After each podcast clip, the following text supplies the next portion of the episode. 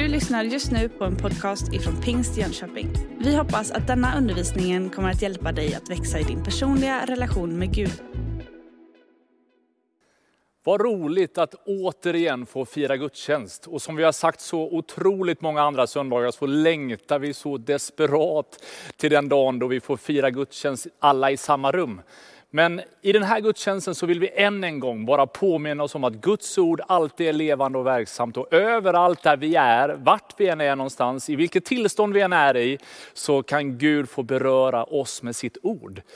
Och nu är vi i en sån där fantastisk årstid som bara, liksom, det bara grönskar och grönskar och växer och växer. Och än så länge har vi inte tröttnat allt för mycket på att klippa gräsmattan eller rensa i landen, utan man någonstans njuter av att få fira sommar tillsammans mitt i dessa konstiga tider. Och vi har ett tema i kyrkan några veckor som är om att växa och lite olika perspektiv på vad det skulle kunna innebära. Och den här söndagen så får vi fokusera lite grann på att växa stadigare. Och frågan är egentligen hur stadigt vi står. Jag vet inte ifall du eh, hemma kan ställa dig på ett ben och liksom vifta med armarna, göra såna här olika gymnastiska övningar. Ska jag inte tvinga dig till något. Men en sak är säkert att om jag inte står stadigt utan på något sätt har väldigt lite balans så är det inte många saker som krävs för att få mig helt på fall. Det är till och med så att jag trots att jag står med båda fötterna på jorden och försöker ha en god hållning, så en riktigt kraftfull våg eller en riktigt kraftfull vind kan faktiskt orsaka en hel del rakt in i mitt liv. Vad den där obalansen kan bero på, det kan du själv sätta ord på. Men eh, jag skulle vilja ta dig med till en bibeltext och jag skulle vilja att du slår upp Lukas evangeliet kapitel 8 så ska vi hämta vägledning. Ett ganska långt bibelsammanhang där Jesus undervisar och ger faktiskt några viktiga perspektiv på hur vi andas och gör med våra liv. Vi lever ju i en tid av väldigt mycket sociala medier och allting är ju digitalt nu och man ska försöka på något sätt anpassa sig efter det. Och vi har Instagram och det är Facebook och det är TikTok och Snapchat och det finns massa olika grejer som jag inte ens kan namnet på och vet hur de funkar, men de finns där. Eh, men man bara vet att det där påverkar oss och det är så otroligt lätt att tänka att det är det som är, som är till ytan som på något sätt är det viktiga. Skulle jag be dig ta fram ett ritblock och rita ett träd, så är jag ganska säker på att de flesta av er skulle rita det som är ovanför marken. Man skulle rita en stam, man skulle rita stora eh, blad och grenar och frukter kanske. Eh, väldigt få av oss skulle bry oss om att med precision rita rotsystemet. Och ändå så vet vi att det är precis det som avgör fall trädet kommer bära god frukt, fall det kommer stå emot stormvindar eller annat. Men ganska många gånger så ägnar vi så mycket tid åt det som på något sätt är synligt, så vi missar det osynliga. Och därför skulle jag vilja utmana dig att när vi läser den här bibeltexten, att du funderar över vad är det som du gör för att du ska växa stadigt och att ditt liv ska få stå starkt även när förutsättningarna är annorlunda. Så här står det i Lukas kapitel 8. När mycket folk samlades och man kom ut till honom från stad efter stad talade han till dem med en liknelse. En såningsman gick ut för att så sitt utsäde. När han sådde föll en del vid vägen och trampades ner och himlens fåglar åt upp det. En del föll på stenig mark och när det växte upp vissnade det bort, för det fick ingen fukt. En del föll bland tistlar och tistlarna växte upp samtidigt och kvävde det. Men en del föll i god jord och det växte upp och gav hundrafaldig skörd. När han hade sagt detta ropade han, hör du som har öron att höra med. Hans lärjungar frågade honom sedan vad liknelsen betydde och han svarade, ni har fått nåden att förstå Guds rikes hemligheter, men de andra får dem i liknelser för att de ska se och ändå inte se, höra och ändå inte förstå. Här är liknelsens mening. Säden är Guds ord. De vid vägen är de som hör ordet, men sedan kommer djävulen och tar bort det ur deras hjärtan så att de inte kan tro och bli frälsta. Det på stenig mark är de som tar emot ordet med glädje när de hör det, men de saknar rot. De tror bara för en tid, och i frestelsens stund kommer de på fall. Det som föll bland tistlar är de som hör ordet, men som allt mer kvävs av livets bekymmer, rikedom och njutningar och aldrig bär mogen frukt. Men det som föll i god jord är de som hör ordet och tar vara på det i ett gott och uppriktigt hjärta och uthålligt bär frukt. Ingen tänder ett ljus och täcker det med ett kärl eller sätter det under en bänk. Man sätter det på hållaren så att det kommer in, så de som kommer in får se ljuset. Det finns inget dolt som inte ska uppenbaras och inget glömt som inte ska bli känt och komma i dagen. Var därför noga med hur ni lyssnar. Den som, ska, den som har ska få, men den som inte har ska bli fråntagen också den, det som han tror sig ha. Ett kraftfullt bibelsammanhang som har ganska många bottnar som påverkar många dimensioner av våra liv. Och Ibland skulle man vilja liksom på något sätt säga att jag är bara den goda jorden. Men jag på något sätt inser att olika delar av mig, jag har nog lite olika det finns lite olika jordmån på något sätt i mitt eget liv och jag tror att det kan vara så för oss alla. Jesus han talar om att Guds ord sås ut och att Gud faktiskt är mån om att plantera. Och jag tänker på det som händer just nu i en global värld som våran, där aldrig förr kyrkan har varit så aktiv med gudstjänster online, andakter online. Och det, det är som att hela internet har översköljts av evangelium. Och tusentals människor kommer till tro. Väldigt många människor får höra om evangeliet som förut ännu inte har hört. Och Gud är aktiv, Gud vill sända, Gud vill på något sätt kommunicera, tala till oss, beröra oss. Men det är inte bara upp till honom, utan hur jordmånen, hur våran, vårat inre är mottagligt kommer avgöra en hel del av det som Gud har sagt och det som Gud vill göra. Och så liknar den här sådden med lite olika jordmån. En sådd vid vägen som trampas ner. Djävulen kommer och tar bort det.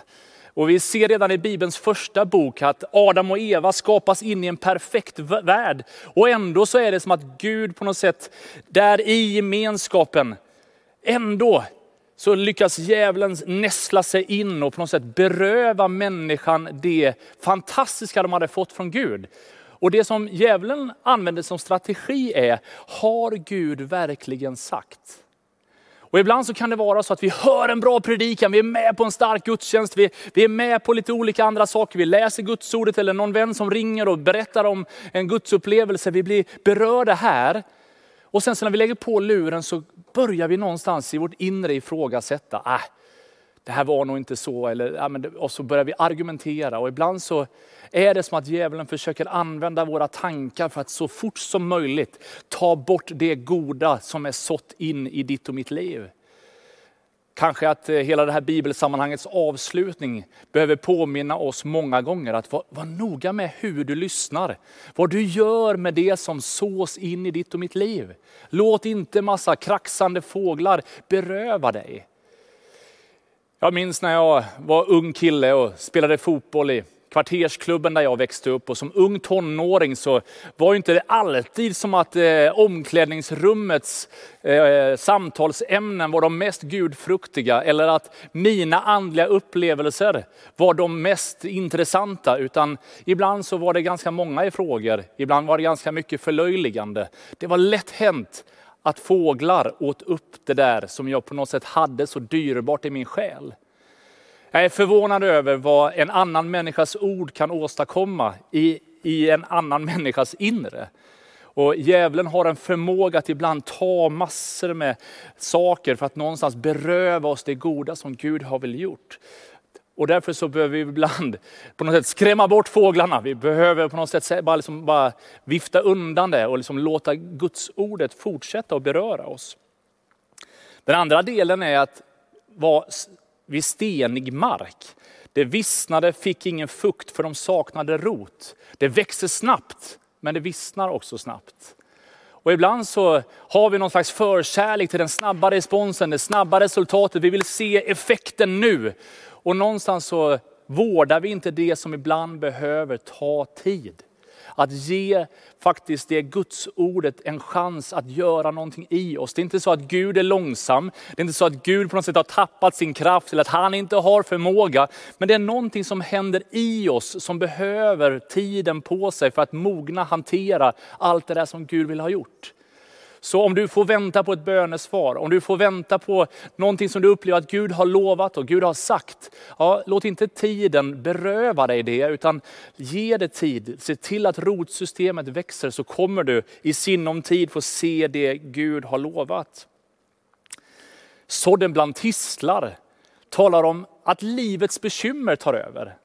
Att någonstans har man blivit liksom, fått ta emot ett fantastiskt ord från Gud och sen så på något sätt så, nej men just det, jag ska ju fixa bilen som har gått sönder och jag måste måla huset, jag måste göra det här och jag måste göra det här och hur ska jag hantera det där och nu är det det där och så.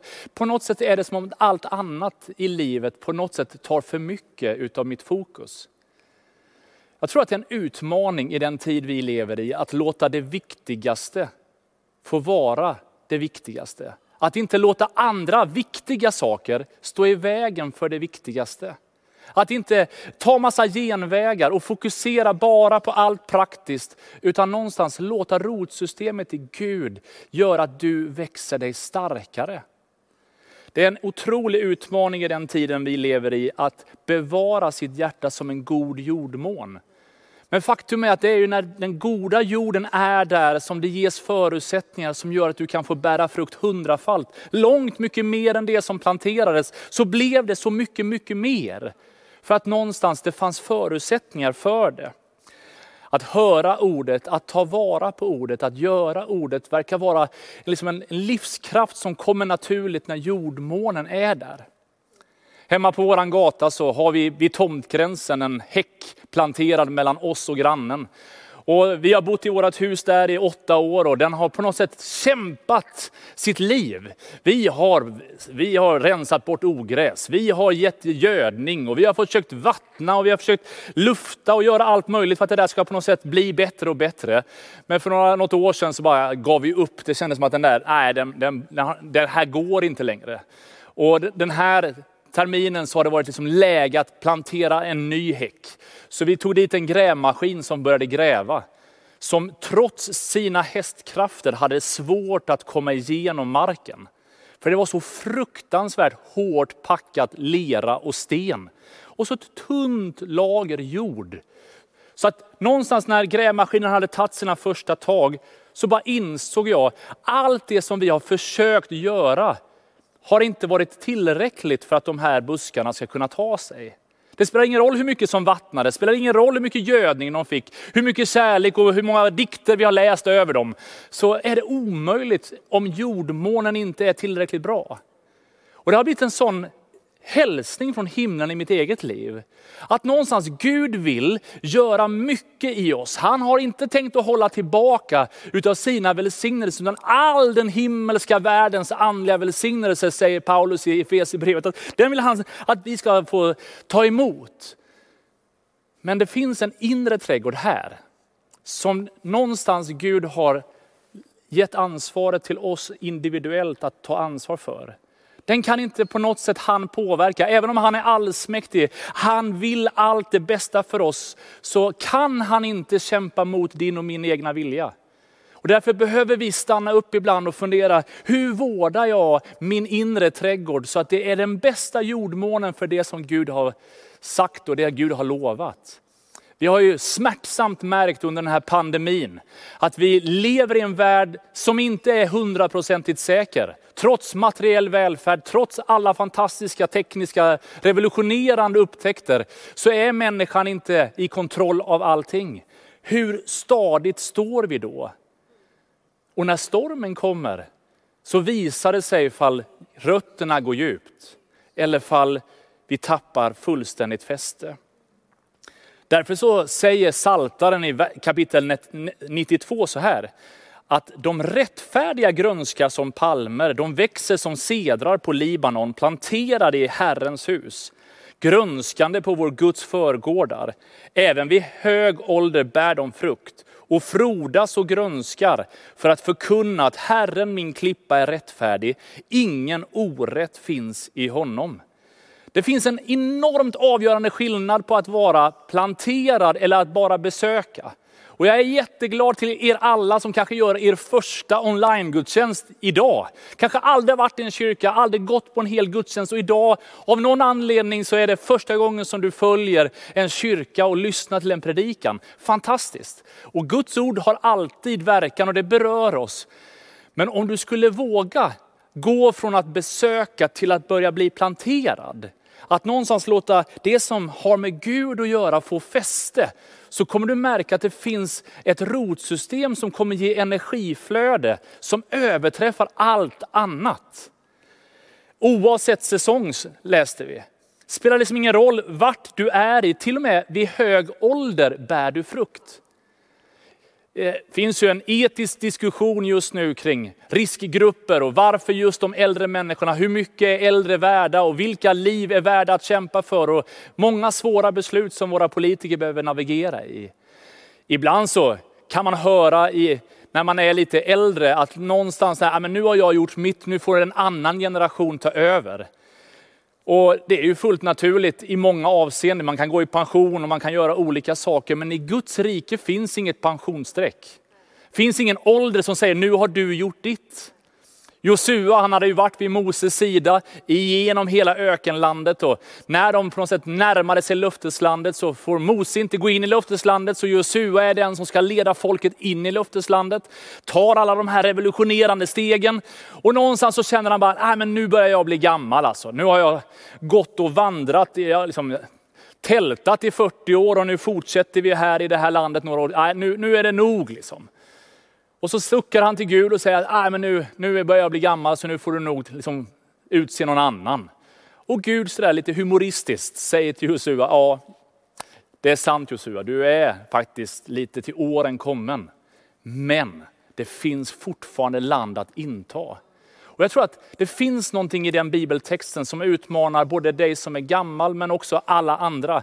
Att vi aldrig någonsin får tänka att nu har jag gjort mitt jag har gjort en insats under den här tiden, nu, ska jag, nu, nu gör jag ingenting. Nej, det finns alltid någonting mera. Det finns någonting längre, någonting större. Gud har inte tänkt att ta tillbaka sin kropp, utan han vill använda den hela vägen. Och du behövs i det. Kanske är det så att du är lite yngre, då får du på något sätt slå fast bibelordet att låt ingen se ner på det för att du är ung. Det finns ingen åldersgräns varken uppåt eller neråt utan alla räknas. Jag är fascinerad över hur många bibelsammanhang där Gud gör stora saker, där han vänder nationernas hela liksom, historia. Och han gör det genom unga människor.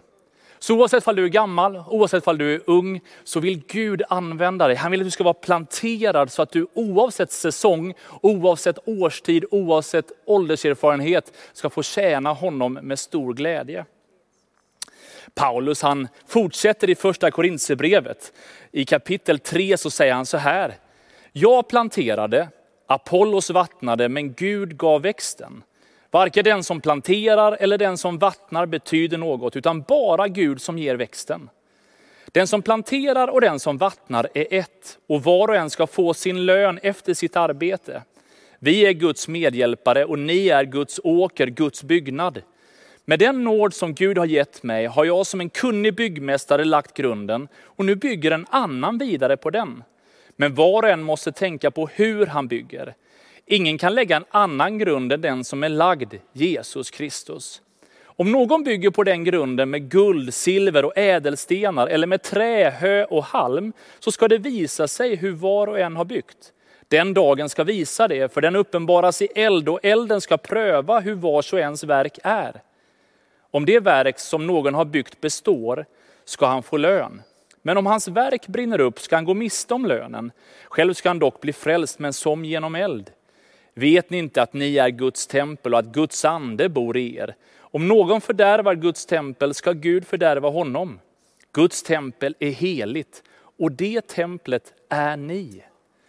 I samma ögonblick som vi de här veckorna pratar om tillväxt och att växa, så behöver vi gång på gång på gång påminna oss om att hela växtkraften är ett verk av Gud. Att jag kan få vila i honom, att det är han som faktiskt ger växten.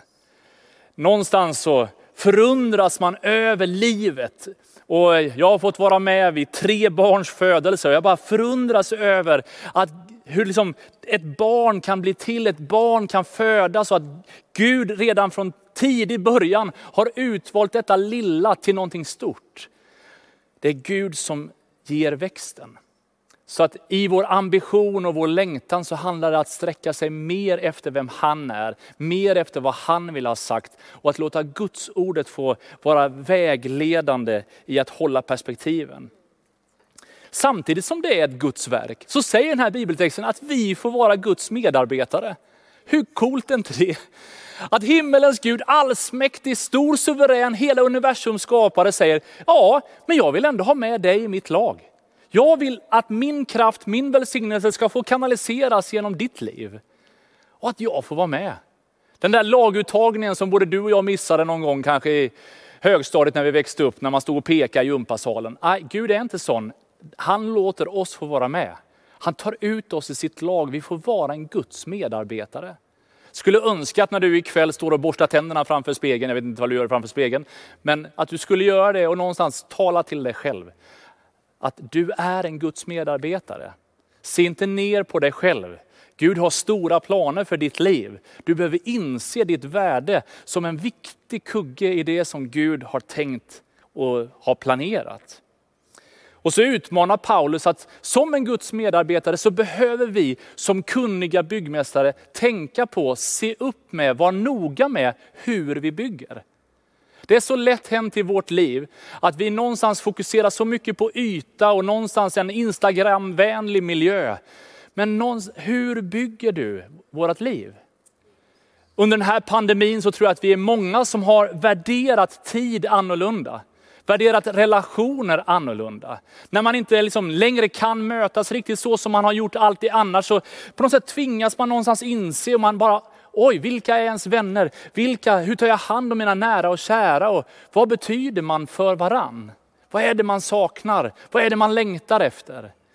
Var noga med hur du bygger. Det är ju naivt om du och jag skulle leva våra liv i någon slags romantisk illusion om att problem aldrig händer. Ja, men, problem är en del av att vara människa. Att ibland möta sjukdomar, ibland möta svårigheter. Så länge vi vandrar på den här planeten kommer vi att möta alla möjliga sådana utmaningar. Men var därför noga med hur ni bygger era liv. Bygger du med ädelstenar? Eller bygger du med trä, hö och halm? Nu kan jag väldigt lite om bling-bling och ädelstenar, men jag har förstått tillräckligt av guld. Att förstå att för att få fram guldet så krävs det väldigt mycket av både tryck och värme och alla möjliga processer för att rena och luttra guldet från alla andra slaggprodukter. Ska du få fram diamanter så är det ett enormt tryck i bergsmassan som ska på något sätt leverera. Kan det vara så? Att mitt i allt svårt som vi möter så kan det finnas en vacker förädlingsprocess som faktiskt gör någonting med oss. Om vi tänker på hur vi bygger, om vi tänker på hur vi hanterar situationen, så kanske det som i startögonblicket bara är jobbigt, faktiskt gör oss både starkare och vackrare. Välj rätt material. Bibeln har många exempel. Att inte jaga efter vind, att inte bara leva för det som är här på jorden, utan söka efter det som har evighetsvärde. Och det kanske är det jag uppskattar mest under den här pandemin, det är att relationer är så tydligt viktigare än alla prestationer. Det är liksom oväsentligt vad som står på visitkortet om inte du på något sätt känner dig älskad och lever med människor som du kan älska och som älskar dig. Och i Guds perspektiv så är det här inte någon nyhet. Det har varit hans drivkraft från dag ett. Att älska sin avbild, älska varenda människa. Han älskar dig, han vill ösa sin kärlek över dig och han vill att varenda människa ska få upptäcka vem han är. Och som Guds medarbetare så drivs vi av samma drivkraft. Hur kan vi vara med och se fler människor komma till tro? Hur kan fler få famnas av den kärleken som har tagit upp oss i sin famn. Sen avslutar Paulus den här texten med att tala om oss och säga att vet ni inte att ni är ett tempel åt Gud? Och att stå stadigare handlar inte bara om att liksom någonstans liksom ha fötterna på jorden, vara lite närvarande och försöka fylla på med kunskap, utan det finns en erfarenhet där Gud får vara närvarande i oss. Och att få bli bärare utav himlen. När man blir kristen, när du säger ja till Jesus i ditt liv, så blir du ett Guds barn. Och i det där barnaskapet så blir du också ett tempel som blir uppfyllt av Gud. Där Gud själv tar plats här. Det är ju helt fantastiskt. Och I vår familj brukar vi ibland som, prata om det där, vem som är längst och vem som är starkast och allt sånt där. Och då brukar jag säga att jag väger mest, jag är längst, så därför så måste ju på något sätt Gud älska mig mer, för det finns mest av mig att älska. Men riktigt så är det ju inte. Men det finns någonting i den här texten som faktiskt utmanar oss till god karaktär. Att vara noga med hur man lever sitt liv. Inte tävla efter att vara starkast, vara bäst och hålla på med alla de typerna av jämförelser, men att än en gång vårda den inre trädgården. Att jag är ett tempel åt Gud och allt det där i gamla testamentet av olika lagar och regler som gällde det gamla templet. Vi är ju frälsta av nåd, men vi förstår vad betydelsefullt templet är för Gud. Att Gud vill ha ett rent hus. Och därför kan du och jag få självpröva oss och någonstans bara be Gud om, Herre rensa mig, rena mig. Låt alla de här tistlarna och ogräsen som försöker suga energin ur mig, alla fågelbon som försöker någonstans sätta sig i, mitt, i min hjärna.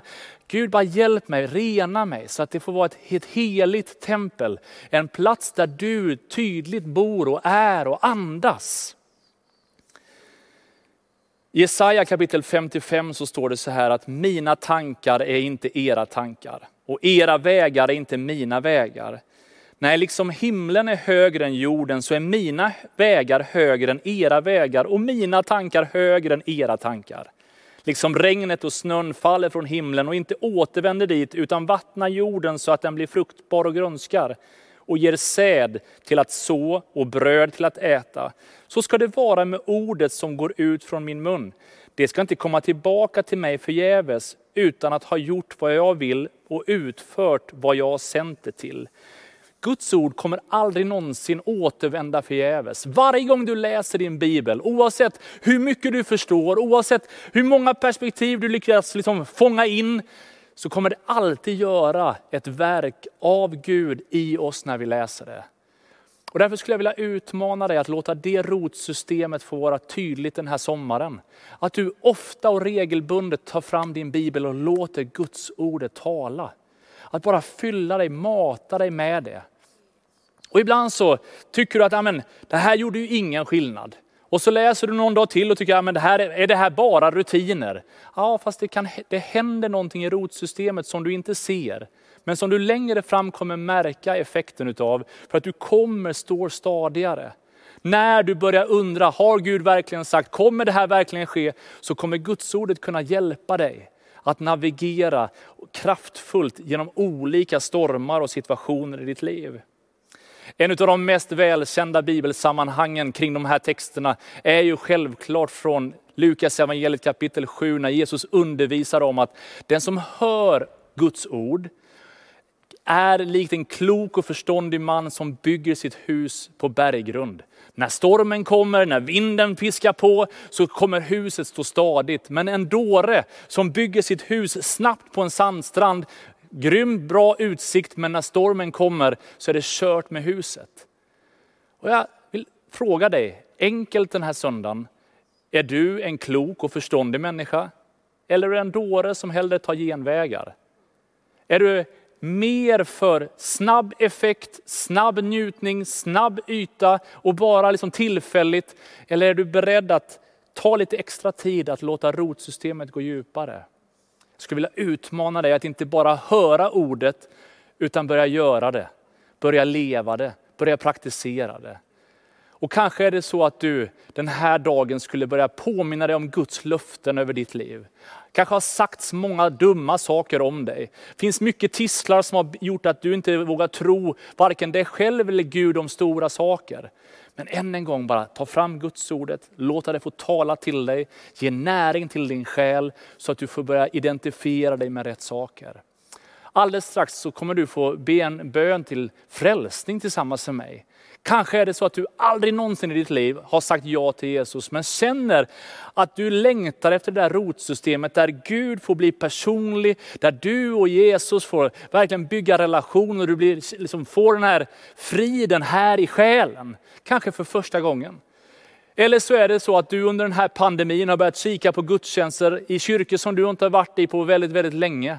Men just den här söndagen så känner du att nu har på något sätt poletten ramlat ner och du bara längtar efter att få hitta hem igen. Ja, kanske är det så att du har en väldigt trygg relation med Gud, men känner att ändå rotsystemet har inte gått så djupt. Så att när det nu har varit lite skakigt i vår värld så känns det som att din tro vacklar.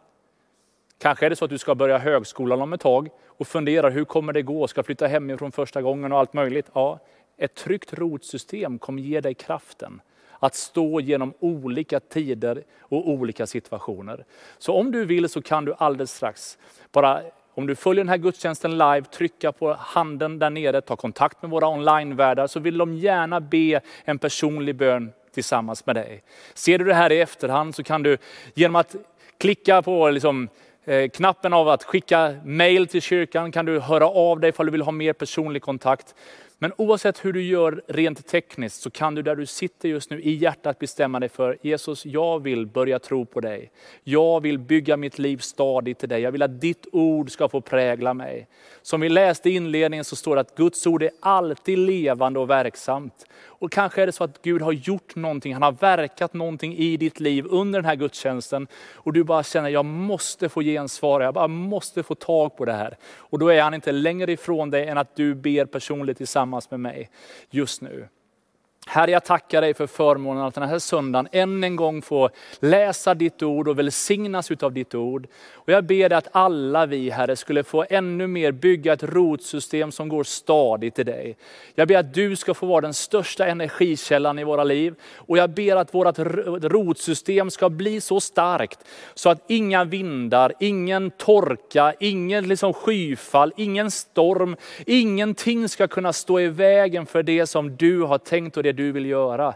Och nu bara ber jag att den som kanske för första gången eller kanske kommer tillbaka till dig på ett särskilt sätt skulle famnas av din frälsande kraft. Tack för befrielse från synd, tack för befrielse från skam. Tack Gud för att du helar och läker allt det där som på något sätt är söndrigt i själen. Herre jag tackar dig för att du är en mästare på återupprättelse. Och nu bara ber jag om din favör och din välsignelse. Och jag bara ber dig Gud att våra träd skulle få grönska och ge god frukt så länge vi lever. I Jesu namn. Amen. Du har just lyssnat på en podcast ifrån Pingst Jönköping. För att få reda på mer om vilka vi är och vad som händer i vår kyrka så kan du gå in på pingstjonkoping.se eller följa oss på sociala medier via pingstjkpg.